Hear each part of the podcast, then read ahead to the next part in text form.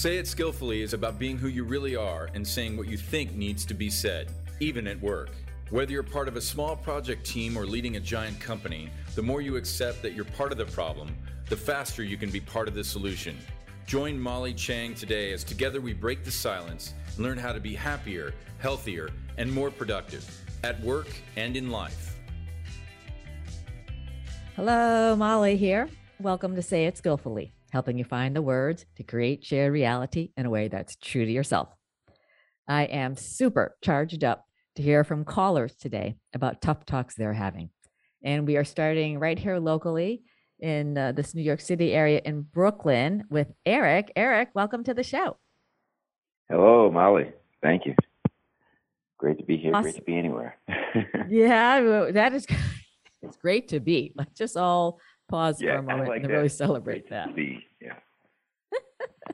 uh, okay, Eric, what is on your mind?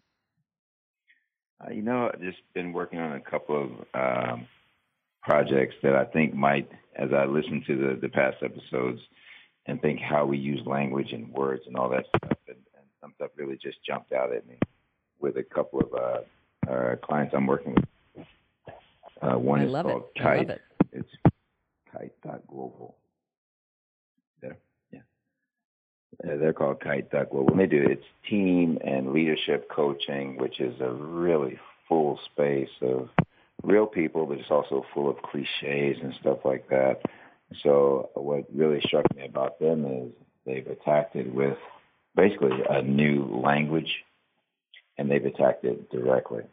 Like for example, your team, it, even though you may get along well, you may catch each other falling backwards in the woods and whatnot. It may not be a real team. it may not. You can have full trust and still be a well underperforming or not a team at all. So they've gone through their own methodology to actually show people this and prove, you know, that we're going to move from point A to point B and all of that. It just was accomplished with attacking the language head on. So that's what was really fun to me as I'm working with them. That's so great. And I missed the group that you're working with. And so they are doing coaching. Just give me a little bit more context, Eric. Ah, yes. It's called Kite, K I T E, and they're they're at kite.global if you want to look them up. But they they're a UN uh, centered advisory, meaning not affiliated with, but a lot of their clients are at the uh, are UN agencies and uh, the and things of that nature, and also in the wider humanitarian and development space. And so, like for example, like take uh, Nature Conservancy Hong Kong was one of their clients they worked with uh, out in Hong Kong and doing investigations of you know how can we get this team for for them and for anyone else to function truly as a team. So there's a definitive methodology and, and definitive language that goes along with it that I hadn't seen before because I was really skeptical in the space, as I told them before I started working with them. you know, I see I a lot of it. coaching, but you, when you want the definitive, how can I get from A to B? I mean, fully we believe in coaching because we watch the NFL, the NBA, and nobody ever disagrees with the coach there. But when you say you have an executive coach, the skepticism gets a little higher just because the norms aren't as consistent. But you Yeah. know, like I said, there's a lot that's good out there, and I love to bump into people who are doing the work like that. Yeah, I love this. Let's make this a little bit more real for listeners because I think, you know, and I, I think people can nod their heads. You can have trust in that obviously it is essential. And as I've said before, Mhm. vulnerability is a must for trust. And that's a starting Mhm. point and it's foundational, but it doesn't mean you're high performing. So just give us some examples of language that you think helps make it more explicit for teams, let's say to know that maybe they're not as much of a team as they think or that they are functioning at a high Right. performance. It's it's just uh, I'll give a specific case without the uh, the client we were working with, which is as simple as what do you do, but then going farther to what are the responsibilities that you have, on whom do you depend for your work, and so this team had begun to disband a whole unit, and so we came in to to take a look at okay, let's not look at the business per se. Let's look at first at who's running the business. And so when we got down to those dependencies, on whom do you depend? And so right there, it takes the you're not doing well. It takes the your your part is slacking, you know, we, we raised the conversation up to the design of the team without saying words like, you know, we're going to help you design the team. On whom you do depend for this work. What would make an ideal scenario for you, regardless of the people on whom you depend? Uh, uh, a querying like that, and then a series of surveys that, that came after it. But the entry point was, it was just different. It wasn't like, hey, let's go attack this problem. It's, hey, let's look at the anatomy of this team as we have it right now. And so that, that gave people a chance to discover uh, a less combative or a less defensive way to get at it. You know, what do you need to get this thing done? And we, uh. but in terms of the people, and what do you what do you perceive as those persons? What is what is their responsibility in this space? And immediately you're going to discover gaps, you're going to discover assumptions and things like that, but without the defensiveness of, you know, that was my job, that was his job, that was her job. So. Well, two things that come out. I love this. And the two things I call it are this notion of the curiosity, the asking yes. the questions in an open ended way. So you're helping people create the possibility of what great could look like.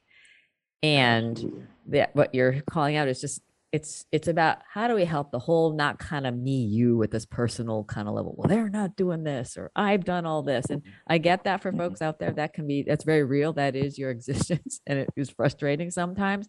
So the real challenge is staying high i call it right? And saying at this when i look at this bigger picture forest for trees that's great. That's really exciting.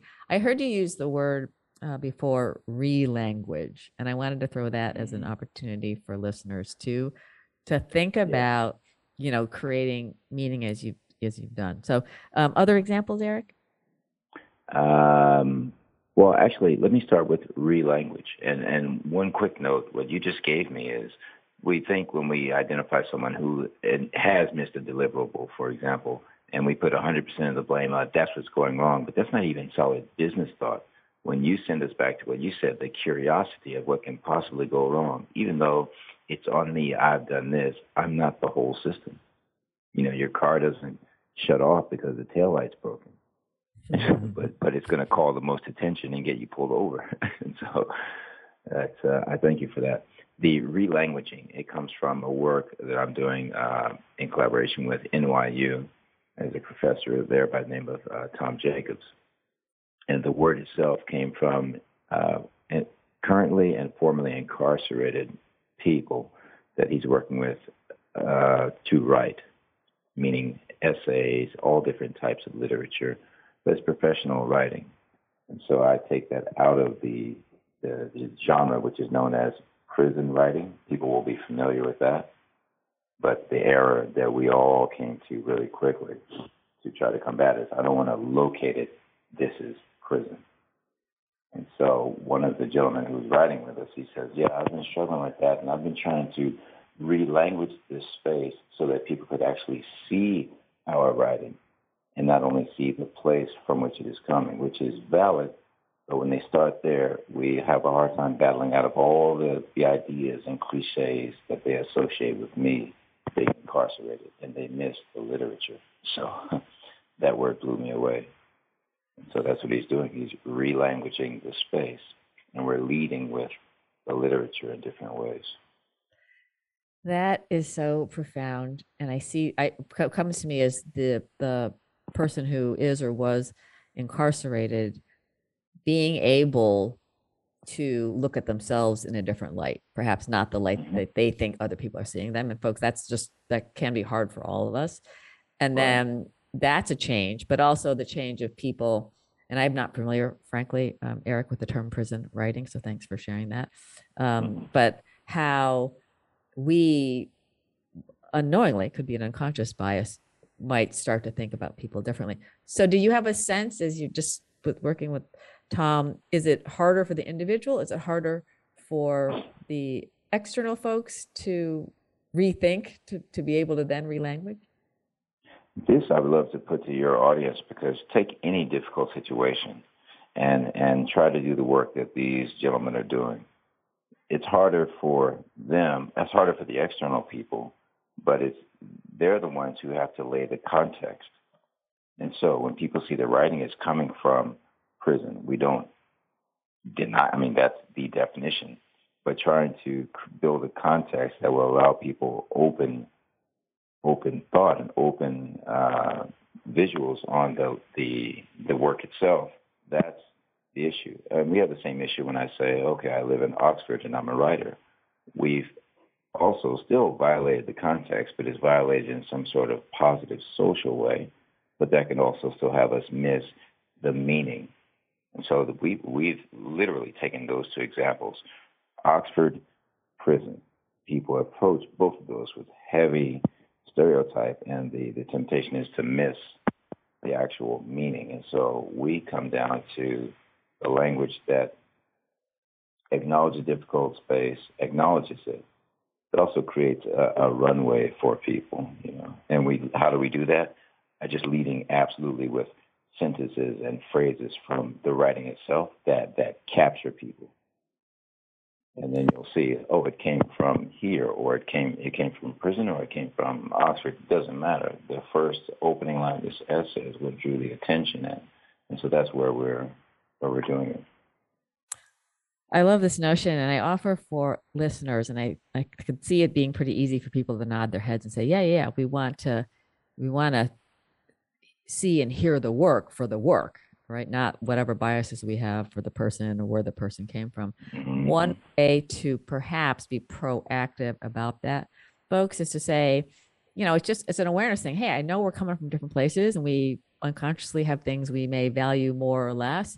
And I want to ask folks to really lean hard into like focus on the words focus on this yes. just help people right help people stay high just the awareness that we might have bias I mean, we just do and, and it's fine there's no reason to judge it it does make yeah. me think about right the you know and, and i'm just really empathetic for the young people these days the college journey and did you go to this yeah. name brand school and if you don't go to the you know it's a lot of pressure um and and i and I do think that for those who have some of the privilege of some of those names, those voices can be really spectacularly powerful to say, hey, you know, let's let's look at places that might not be uh, where we're coming from. And just a quick segue, I want to shout out to my friends at Alpine Investors. And I had heard from them, you know, they had recruited into this private equity firm from these top business schools, and they were starting a program to recruit from community colleges. And I was like, way mm. to go, right? How awesome yeah. is that? Yeah. If you want to get different thought in there, you have to get people who come from different lanes of thought. And then it, and it, and it puts us then into a place where, you know, we swing, I, I call it, we swing between euphemism and epithet. If I say prison writer, that's an epithet. If I say the writing of a formerly incarcerated person, it's going to sound like euphemism.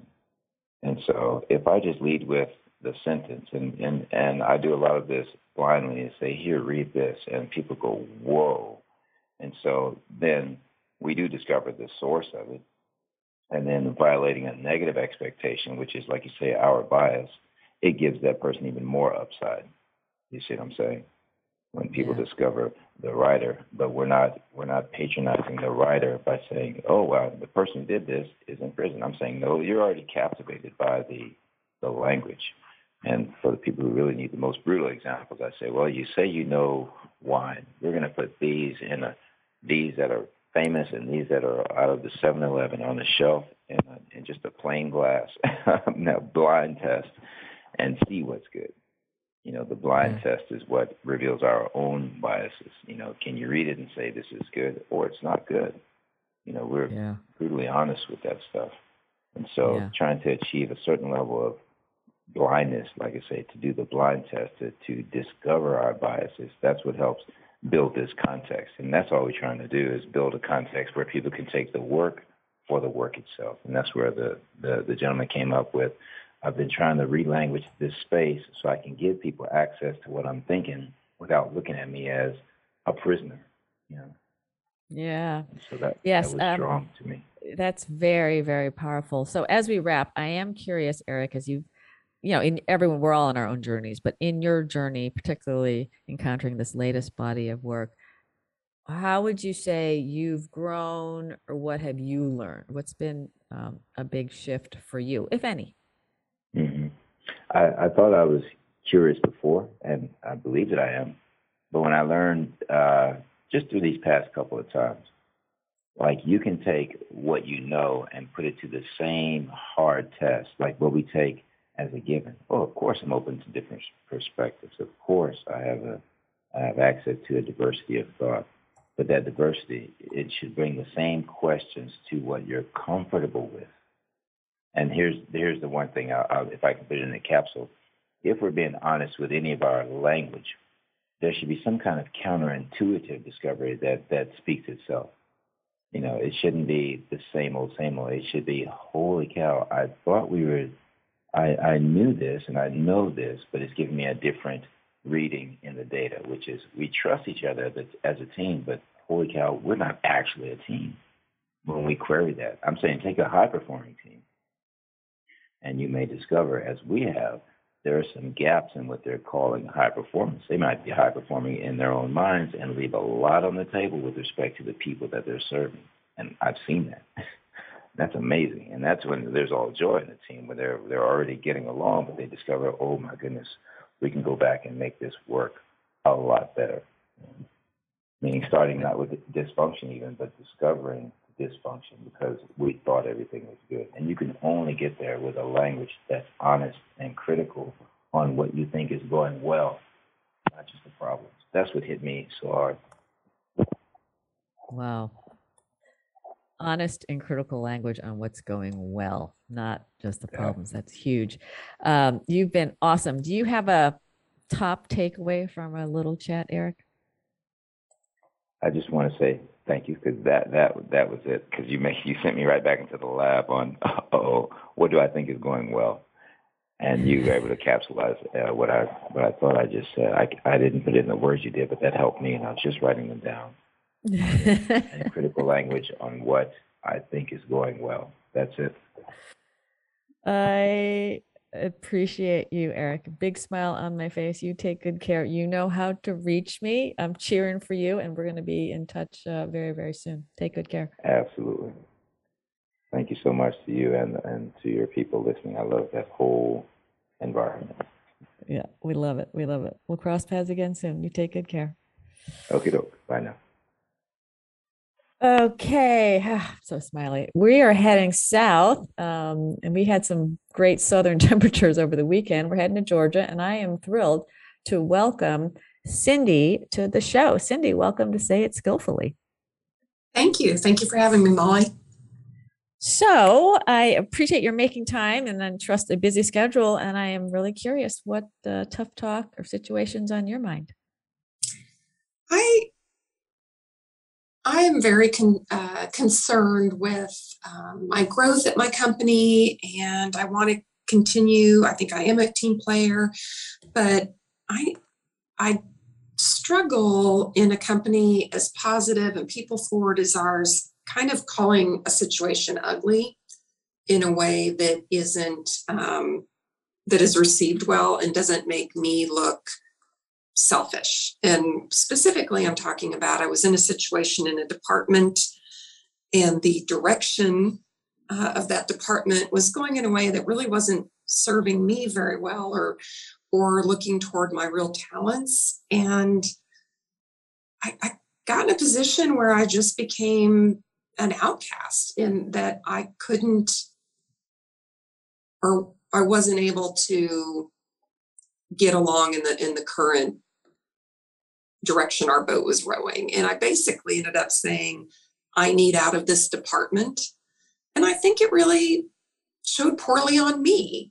I think uh, luckily i had a lot of uh, some credibility in my company and i knew a lot of the uh, the key players. And so i was able to get out but i just feel like it kind of was left a tarnish on me. And i'd like to talk about how to handle those situations better. Ugh, thank you for putting this out there. I, that's tough. I can hear a bit of anguish, and it's it's tough. Um, mm-hmm. So, and I, I can imagine listeners out there relating this, and you know, lots of times we can see what's going on. Um, you you know, the department heading in a way that maybe wasn't good for it, maybe wasn't good for you. Um, but we've also got to meet people where they are So it's mm-hmm. a it's a it can be a tough line. So I want to first acknowledge that it's not an easy space. And I also want to call out don't be too hard on yourself or wish you could have done whatever you did what you can do. And you you found a way out right? Which is mm-hmm. which is positive. So i think this is a time for some self compassion okay cindy? Um so you know i i think the opportunity when folks see um see something is just saying hey i see it this way and it's we all have our reality and we think we're right that's why we have it and the ability to to just consider huh right? Obviously, if it's so obvious to me, maybe my question is, why isn't it so obvious to everyone else? And I know that can seem like, oh, what a trivial thing to ask myself. But the point is, people aren't seeing it the same way. So, kind of in those early stages, this is where my previous caller, Eric, the curiosity notion is without being judging. And this is not easy, especially if you see something that you think is not right. Well, why is it this way? It's very easy to come across as complainy, whiny, or negative, even though you may actually be right. Right. So I just want to pause on that for folks. This is where we shout out to Marshall Goldsmith. You know, it's not about being right. And I learned this way too long in life. We do want to get to right, folks. I'm not saying, you know, abdicate that, but really solving for the relational part and realizing that if a situation is the way it is, it's serving the group somehow, right, Cindy? And so that might be just worth investigating, saying, ha, why is it this way? And again, I don't want to put any pressure that this could have or should have been different, but that might be a place to just do some examining. And I call that level setting on the current state because we can't go to a certain place if we don't agree where we are, right? We'll never chart the same path. So let me just right. pause there. How's that landing for you? I think it, it is landing well. I you know, it is hard when it, it all of the management, all the decision making is coming top down, and you just find yourself in that position, and uh, it's clear this is the way we're going, and and it does sometimes feel like a, are you with us or are you not? And that does that kind of leaves you out in the cold and you don't feel like you have any um, agency in your department um, because of that and feeling really alone. Yeah. Yes, I hear you. This is huge. I'm going to take this from two angles. So, the feeling of decisions coming top down, um, and and there is a time for that. So, yeah. I think as the person in the group, the ability to say, "Hey, you know, I know we all want to do the right thing, I might have missed uh, a communication. So you kind of, oh, maybe you miss it, but you know, it just just kind of feels like this is a little, and maybe these are strong words, my way or the highway. Mm-hmm. Is that the case? Question mark. Yeah. And it's hard to do that without judging, without a judgy tone. So that takes being very zen, having meditated, and just asking. Because mm-hmm. I heard you say you have a people oriented, you know, culture. They sounds like they care about people. So it would be a bit of a disconnect to be stamping, you know, authoritarian for the sake of it. Mm-hmm. Right. And so that just might be a, a point of curiosity. Um, and so I would say for for leaders, when you have, you know, like listen, you're the leader, you can make the choice. And you can tell people I'm the boss and I'm making the choice. And that's fair. Totally fine. No problem. Right. Just be clear. If there are situations, and this is the, you know, what takes to be successful for change, What's the new information coming into the system? What's the shared purpose for the group? What, you know, how do people participate so that you're hearing all voices, right? Um, and what's the process, meaning who decides? Meaning we can take a lot of input. I may still decide, so it doesn't really, right? So that's fine. And you just got to lay it out there. And I think lots of times leaders aren't as explicit. And sometimes, let's say it's short notice, you don't have all the information, you know that, hey, team, we got to go this way. I'm not asking. We just got to move. Fine. Right. Team's like, got it. Got it. You can't have your cake and eat it too, though, if you say, well, I care what everyone thinks. And then there's a feeling that it's a my way or the highway. And so you want to create space. Maybe you're not intending for it to be my way or the highway. And I know a lot of leaders who do suffer from this. The, and it may not be their fault. People tend to think that the boss says something, it's kind of that's what you have to do. I'm just going to pause there. Is that the two levels landing for you? Yes, absolutely. And and I I like the idea of, you know, just saying, is there room for more input here? Is there room for more voices? Uh, you know, can we, you know, do, I think it's great if we could find a place, even though I, I do have people above me, if they're kind of asking us to stack hands on it. And, yeah. yeah. you know, uh, have some buy-in. I think that, I think that would make everything a little easier. Um, you know, how we can best use everyone's skills in this new environment. Um, I, I think all of those things would have been very helpful and, and you know, I have made it through and I'm I'm very happy in what I'm doing now. So yeah, I'm looking back going, oh gosh, what what could have done it, what we could have done to just make everyone feel more valuable and less confrontational. And I think these are some good questions. Yeah, so and then let's lean into that because I get I've been and seen and experienced these kinds of situations. So you've got this sense like, ah, it's not quite right. Like what has to give? And for leaders, and I'm not saying this is your situation, but sometimes for mm-hmm. leaders who are a little perhaps less experienced, you know, part of it is like, well, I've got to make it this way. You know, I've got to get it done now. And there's this kind of a sense of needs to be fast and now. And it's important to bring people along too, right? So there, mm-hmm. yeah, there's a there's a balancing act there. And I think the ability for folks on the team to first acknowledge the leader wow, mm-hmm. you know, we, we get the pressure and we really love working here and we appreciate the decision making, you know, whatever is authentically something that's a way to acknowledge. I don't think this is what you're intending. I just have to share. For me, this feels blank. Whatever your experience is, it's fair to share. You're not making other people's experience wrong. You're just putting it out there. And by the way, you might say, I maybe I'm the only one who's experiencing that. And if so, got it. I just feel like I want to put it out there for the team in case anyone else feels the same way. Right. Mm-hmm. And then the next thing could be I know we want to have everyone feel included. Do folks have ideas for how that could be the case? Or here's something that I thought about. I'm just offering it for consideration. Right? right. So so I just think then there's a there's a bit of a neutrality. And again, if you are feeling really strongly, you think something's wrong and you see right, it is hard to come across that way. So you have to really consider, hey, is it about me and my ego and me being right? Or is it about creating transparency of perhaps a different way to consider it? And I'm here to help create the container of space where we can, you know, get different folks to call it out.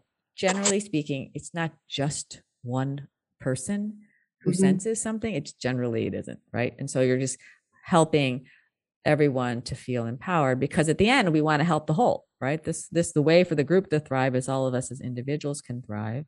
And there's a trade-off too. So that I think that just know that as decisions are made, it's not about consensus.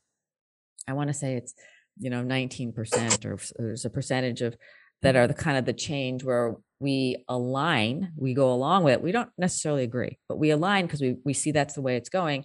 And those 19% kind of is the next wave of change. So that's kind of how it works, right? We're not trying to have everyone 100% on board. Right. Can you um, help me a little bit more with the language to not be so much Cindy focused, but team focused in in your in the raising of concerns? So, I mean, I hear that that's kind of the goal is to talk about this is how I'm working for us all, but it often does sound like no, it's about me. Yeah. So that can be what I call in the bubble when people are worried. Oftentimes people say, I don't want to say something because it'll look like I'm not a team player. Right. And yeah. that holds a lot of people back. So I always encourage folks when it's in the bubble and you're thinking about it, that's an opportunity for transparency and saying, Hey, I just, I want to put this out there. You know, maybe this, this situation would make it better for me. It's not about me. And I don't want to come across as just going for, you know, number one here right. and you, you know be authentic about it i just i don't want folks to you know you have the courage to put it out there it's really not about me i i just i see this and i and i'm saying it because i care really deeply about the team and i just want to to be helpful so that we potentially consider a 360 view yeah i totally get it if i'm odd person out um, and i just appreciate everyone's openness to hear my thoughts. Yeah. You know, and I, I, just want folks, you know, I just want folks that I'm with you and I'm supporting the team. Mm-hmm. Um, does that help you with, you know, it, there's no magic sauce, Cindy, but there is a, a level of really being earnest um, and and there's a tone you know we can all tell when someone's like digging in and it's about them so it's it, and it's not easy to let that go. Well what i love um, that you're saying is i mean none of it is a facade and none of it is you know a, a canned dialogue it it is true. Uh, i'm for the team i want this company to do well i want our customers to feel really valued and so all of those things are true and just by kind of turning the spotlight off myself and turning it toward the group, I, I think it does make all the difference. Great, great awareness. And, you know, you might have a sense to share. And then it might be, you know, I've shared and I would love to go around and just hear other folks experience. And just so folks know, it doesn't have to be the leader or the facilitator who mm-hmm. invites other folks to share because you you know i can't know what everyone's thinking and i would love it if folks don't mind a, a moment or two to share with me what's going on for you. Right. Nope that's perfect. I love it. I right love and, and, then uh, away from folks you know it can be very edgy in a group situation. So after you know and, and it's it's worth looping back saying hey you know i i it was a little bit of a vulnerable thing for me to put that out there and i'm just wondering how how you think i came across. And right. just ask folks and whatever they say, you say, thank you for that input. You're not here to argue. You're here to say, you know, I, I really appreciate that. That's going to be helpful for me. Well, and I think um, one of my takeaways will be to follow up with people who I hear saying the hard things and just letting them know I like their bravery and their candor and build that up in other people okay, love, love, love this. And I want to call this out particularly for leaders because the leaders that I work with all want to hear the tough stuff. They're not mm. trying to work in some dreamland. Trust me, folks. You might think that that's what they want. That is not what they want. However, sometimes they forget how important it is to reinforce that that's what we want. You know, we want to have a full, you know, the, the fully um, voices really fully being heard, right? We want people to mm-hmm. fully self express in a skillful way, right? So it's just saying, hey, if something's wrong, let's not make it sound like blame where people are waking up in the morning trying to hose the company, right? That's not what's happening. But I think for leaders to say, you know, I know we get along great. I want to just encourage everyone. If you're thinking something, you see an opportunity or something could be better, love it, want to hear it. And and when someone shares something that might be tough news or what have you, the number one thing is, oh, thank you so much for sharing that. That I know that might have been hard. So that just immediately signals safe space. Again, may not agree, but the voice was heard. It was acknowledged. Maybe it was a counterpoint of view. You know, I hear, I hear you on that. Let me share this and see if this makes sense. And so you're getting to a deeper level of understanding. But most importantly, you're empowering people to realize that your voice does matter. And when we do that, that's how we get to the accurate shared reality, right? Which helps us, you know, make the best decisions, execute with speed, and get to great outcomes. Uh, follow-on thoughts? What's on your mind, Cindy? Honestly, I am. Um, I'm loving this. Uh, I, you know, kind of in my everyday, I'm um, dealing with a, a, whole group of people that I'm meant to serve, and I think sometimes um, serve in an administrative way. Um, and uh, I'm curious how I can do more encouraging for them to utilize me. I feel like their their ideas that uh, they're taking work um, to make it easier for me, but it's my job, and I'd like to encourage them to utilize me. Oh, this is a great one. So, um, are you in a, a new role where they like they they were doing stuff and there's a chance for them to to provide you to, for you to do their work? Yes. Okay. Right. So understand that they're they're cruising along great, right? Mm-hmm. Pre Cindy, right? Yeah. So it's probably acknowledging, saying, "Hey," um, and I and I think this relational part is just spending a little bit of time new to the team, get to know the person for who they mm-hmm. are, for who you are, spend a little of relationship building time. Great investment and um, ask, hey, hey, what's you know, what do you love about your job? What's working well? What's hard? Just get to know what what's going on for them. What's challenging. almost like a macro business sense because you're just trying to understand what it's like to be in their shoes. Oh, absolutely. Which is key to connection, right? And then saying, hey, one of the things I'm here is to help you really focus on the things that move the needle for the organization. Mm-hmm. So I mm-hmm. want to be really proactive. And I know sometimes it can be hard for folks to let go. So that's why I'm doing that. You know, what are some mm-hmm. things that we can we can talk about here that are gonna help you really let it rip, you know? And let's say you get a good amount, but let's say you don't get enough. So you might say, mm-hmm. okay, I want to I want to challenge you and just play with me, right? Just say, hey, play with me. What if you let go of something you didn't think you could? Would that give you room to grow? Right. So right. again, you can't force them, but you just let them know I'm here. And then you can say, I can imagine it can be a little bit um, unsettling because you were doing it before. What can I do to instill the confidence in you that it's getting done? Right, absolutely. Well, and I one thing I did, and I, I was surprised at myself that I took an opportunity. I saw something in an email and I called this person and I said, Tell me more about this supplement you're taking, or, you know, whatever it was. It was something personal that had been thrown out there. And we ended up talking for a long time. And I feel like I never had a connection with that person before. And now I'm kind of looking for those. You know, how can I call someone up and ask them more about their life or um, just have them know me better in a in a way that maybe lets them trust more with me more of their duties. Love it. I just want to encourage that uh, over and over and over because you know lots of times at work that just isn't what happens. We're just there do the job program manage right run the numbers mm-hmm. add them up you know subtract them whatever. And so you know there's a fine line. We're not here just to yak at work.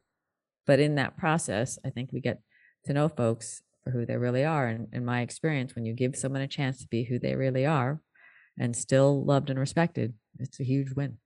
Well, and it's hard with the national um, footprint, and not everyone's in the same office. I'm not having coffee talk with, you know, the majority of the people I work with or for. Yeah. It can be a strategy, and I know teams that do this. quick round robin as you get started, right? Hey, what's going on for folks? Give people a chance to share. Just kind of helps them be real, helps them perhaps let go of something baggage they're coming to the call with, and that can be a very efficient um, and effective way to kind of bring the people part into the conversation. Uh, Cindy, you've been super. Do you have a top takeaway of our little chat? Um, I, I think looking for the shared purpose in our group, um, making, you know, trying to create a space, whether I'm a leader someday or uh, bottom up, to um, have room for more than one voice. Love it. I'm cheering for you. So you keep me posted. Uh, you know how to reach me. And if I can be of more help, you let me know. You take good care. Thank you. Oh, spectacular. Okay, we're heading to the big state of Texas now. And I am thrilled to welcome Chris to the show. Chris, welcome to Say It Skillfully. Hey, good morning, Molly. Thank you for um, having me back. And I'm really excited about um, our topic today. Well, take it away. Okay, so it's um, not very easy for me to publicly ask for help on this. And I really admired how earlier you mentioned about uh, the power of vulnerability. And so I have um, I have autism, and as a professional, uh, that's something that has created barriers in my life. And I'm really happy to be here because I know there's many others out there who are just like me and struggle with uh, job approach as well as just day-to-day interactions. Because the best way I can put it is people on the spectrum, we might express it in different ways, but we just don't have an autopilot when it comes to social navigation. And so we might uh, some of us might have a very uh, monotone type of voice while others um, it just feels like we're kind of clueless when it comes to certain situations. Like for example have you ever felt like you were going through a meeting and it felt like everyone got the memo except for you on a certain topic? Yep. It's uh it's it's like that almost every day for me because if there's unspoken rules, um, say, for example, in the job approach, um, I'm currently going through rounds of interviews, and there's just certain li- um, landmines where you're supposed to always say this because it means, say, for example, when someone says to me in an interview, Tell me about yourself. When I was in college, I didn't even know what that meant. Like, I didn't know that was your chance to sell yourself, to say why you're good for the job because you bring X, Y, Z to the table. And so back in college, I've been in interviews where someone asked me that, like, so tell me about yourself. Um, why are you a good fit for this role? And I would just sit there and like I just blankly stared at them for like 15 seconds. And we just really looked at each other. I was like, well, what do you want to know about me? I, what do you mean tell me about yourself? And so like it's like I, I I just didn't know that was just the unspoken rule that when they say that, that means that's when you should sell yourself and show why you're a fit for this role. And so if no one's ever coached me through that or just explain it and take the lead, then usually vague questions like that just don't land very well with me. And I'm just curious, how would you uh, frame it in a way where I'm not playing the victim? Because I know disability has become um, sometimes in situations stigmatized and some people just get uncomfortable just hearing that word but what they don't understand is i'm already trying my best Yeah. and it's it's hard because sometimes it lands well when i ask for help like just for reasonable accommodations for like interviews i would always have to send a guide of um, how to interview people on the spectrum because very general questions uh, it sometimes just doesn't land well because we don't know where to begin Yeah. Yeah, I am um I'm very humbled that you are raising this on the show, Chris, and I did not know you had autism. So thank you for the courage to bring it up, to be so articulate and so skillful, my friend. And I've already learned a lot, um, only highlighting how little I know um, about this. So really kudos to you and um, for, for really speaking on behalf of others who have, uh, whether it's autism or other disabilities. So I think the number one thing, Chris, is that, and you have this, is that you value you. You value you. And it starts with you. Um, you're perfectly imperfect the way all of us are. And what may be considered a disability or disadvantage has a flip side potentially. So just know that. And standing tall in your own shoes, being self assured is the number one, two, and three thing for all folks, right? It's not up to others to necessarily roll out the carpet. We'd love them to do that if they're more aware, but if they're not, that's okay. You stand tall. Okay. And how people behave when you do ask for help and what you say is information for you to process if a certain place or a certain person is a good fit for you. It doesn't mean it's a bad organization or a bad person, but it may not be a good fit for you, which is okay. You just want to know, you just want the information so that you can make as informed a decision as you can. Okay, that, yeah, that makes sense because I've been to companies where I absolutely don't agree with how they treat others, and I uh, empathize really well when you said that um, it comes as just a tool. It has its um, strength and its weaknesses, because the thing is, uh, some people might just see the bad side. For example, I um, when I speak, it, it's usually very factual and very literal. I don't have like an underlying agenda. Um, I think very mathematically, uh, very just logically, like mathematically logical, where it's step by step, like uh, a flow chart. And so, if I'm very factual and direct, sometimes that lands very well because it saves people time and I just get right to the topic. But then that, that as a blessing is that's the positive side. But then others might misinterpret it, that directness, as being um, insensitive or being blunt. And that's something that I am um, always working on to be self aware. Since um, sometimes people on the spectrum, we struggle with answering questions because we have to think about it from your point of view. And so many times, say in interviews, when you ask a question, we might take a while to filter in our head what we can and can't say because it just might not land well. That could be misinterpreted as us not listening or us um, not understanding the question, like in an interview. Yeah. And so, I guess, how do you play up the strengths in that since it's both a curse and a blessing? Yeah. Because um, I found that when um, I'm able to already be in a team, it helps leaders that lead the group be more self aware and how their words really do affect others. Yeah. Yeah. Okay, here, here's some thoughts in no particular order, and um, love to just co create a way forward for you. I think there's a, I appreciate, Chris, how much you are owning your um, ability to be more self aware, to respond to the other person. I got it.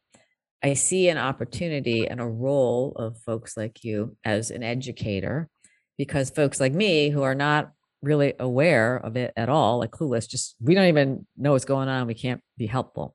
And so I think part of that is just your own, in a compassionate and a confident way. Hey, one thing before we start, let's say we're doing an interview, before we start the interview, I just want to offer that I have um, grown up and lived with autism do a little education on that.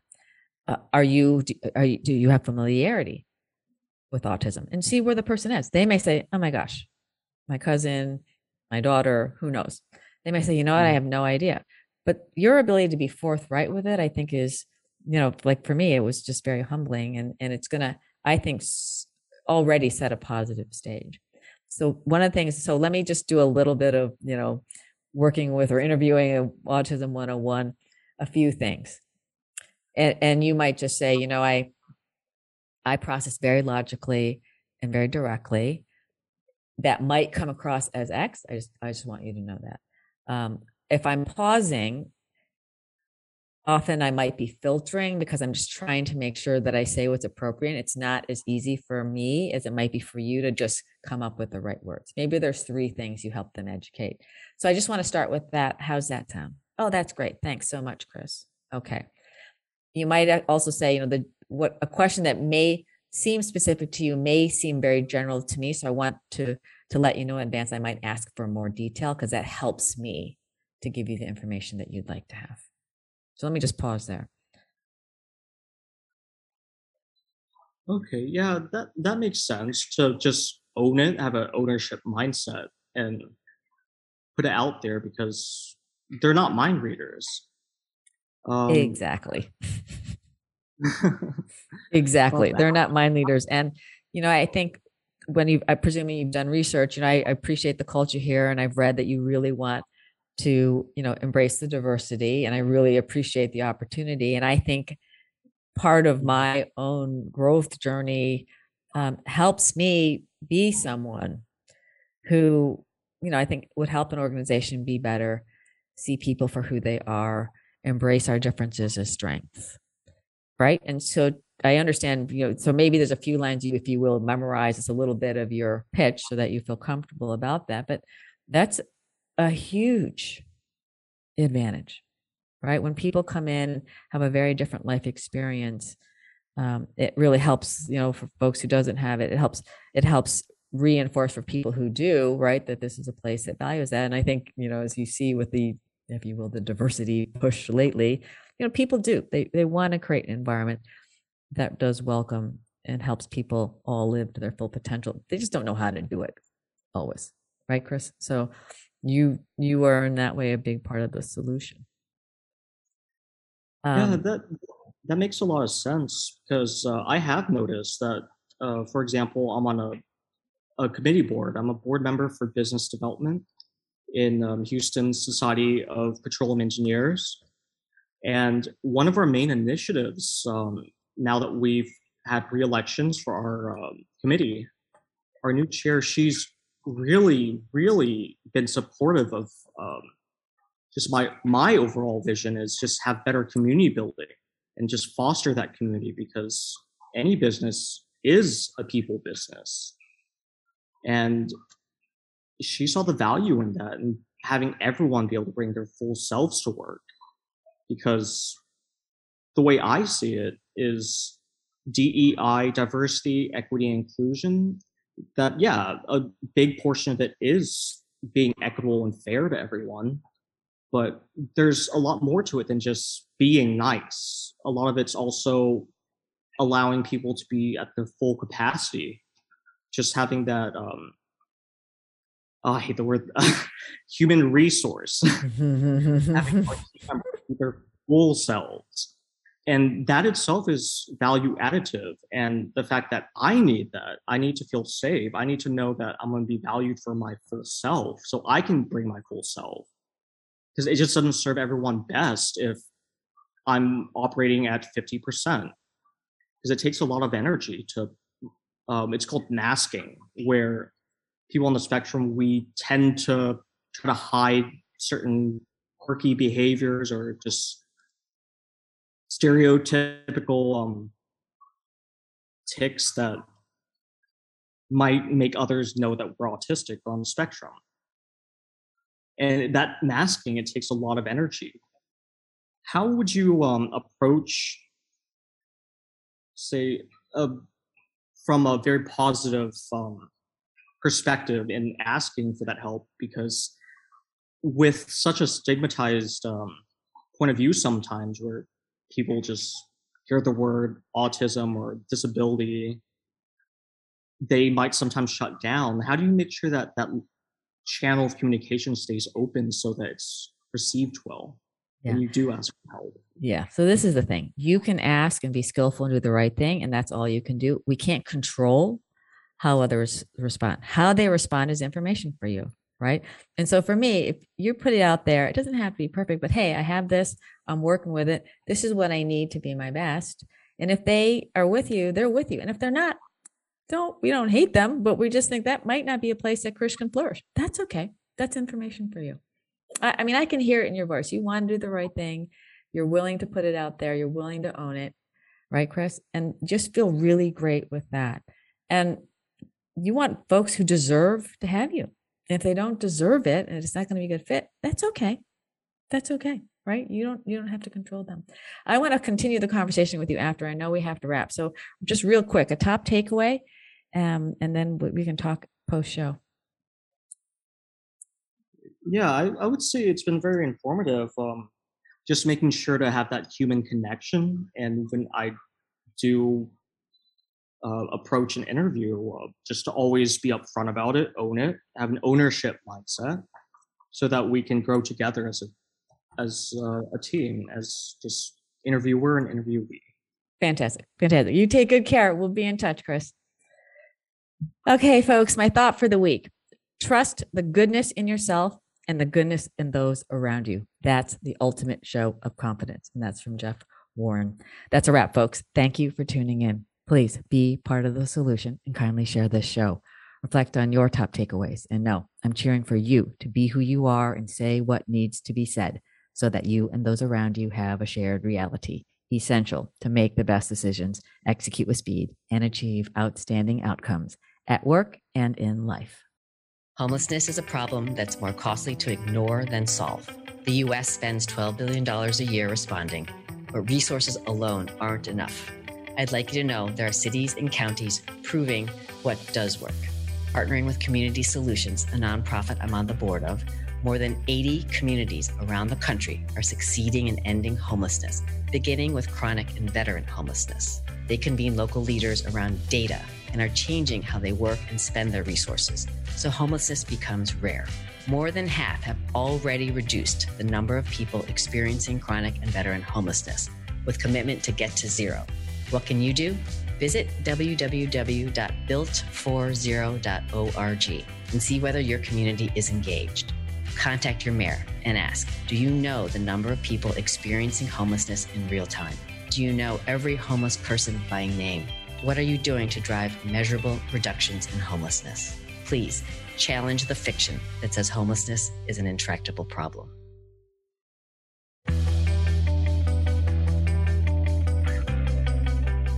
Thanks for listening to Say It Skillfully with host Molly Tschang.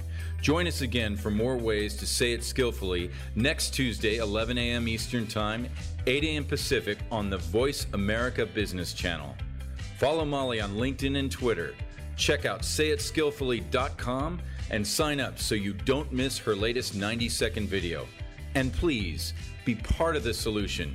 Kindly tell others about this program so they say it skillfully too.